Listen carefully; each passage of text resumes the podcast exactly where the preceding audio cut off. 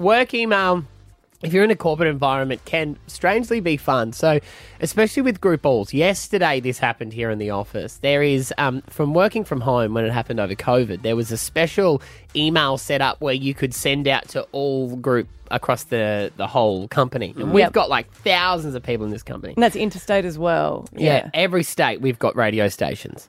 And so this person, um, Daniel is his name, and he has sent out an email thinking it was to the technicians asking to fix a problem, but it was actually to the group email across the whole company.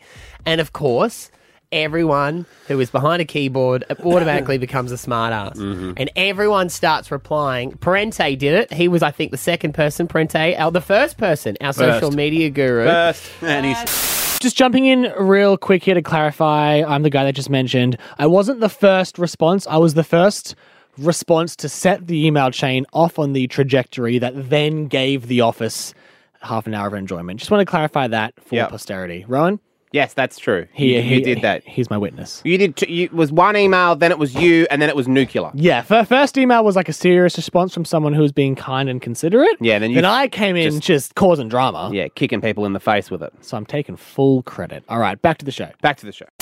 He's um, happy I don't about think that. it came through as first. Sorry about that. Yeah. Someone got it earlier. And he goes, Hey, sorry, I'm a digital producer. I Can't help you. Maybe you want the text. And then everyone in the company just piles on this dude. So there was like hundreds of emails coming through. Mm.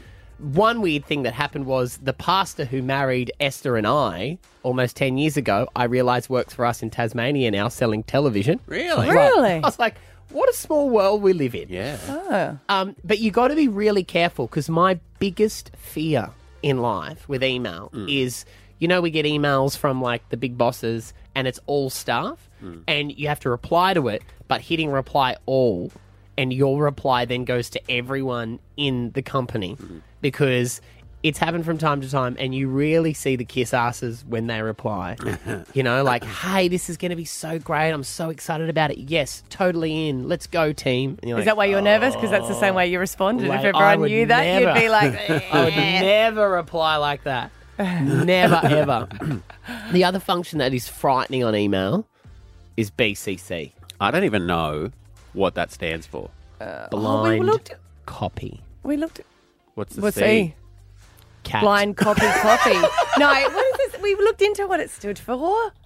Oh, and we've forgotten. Um, I don't like it when people say um uh, they want receipt of read.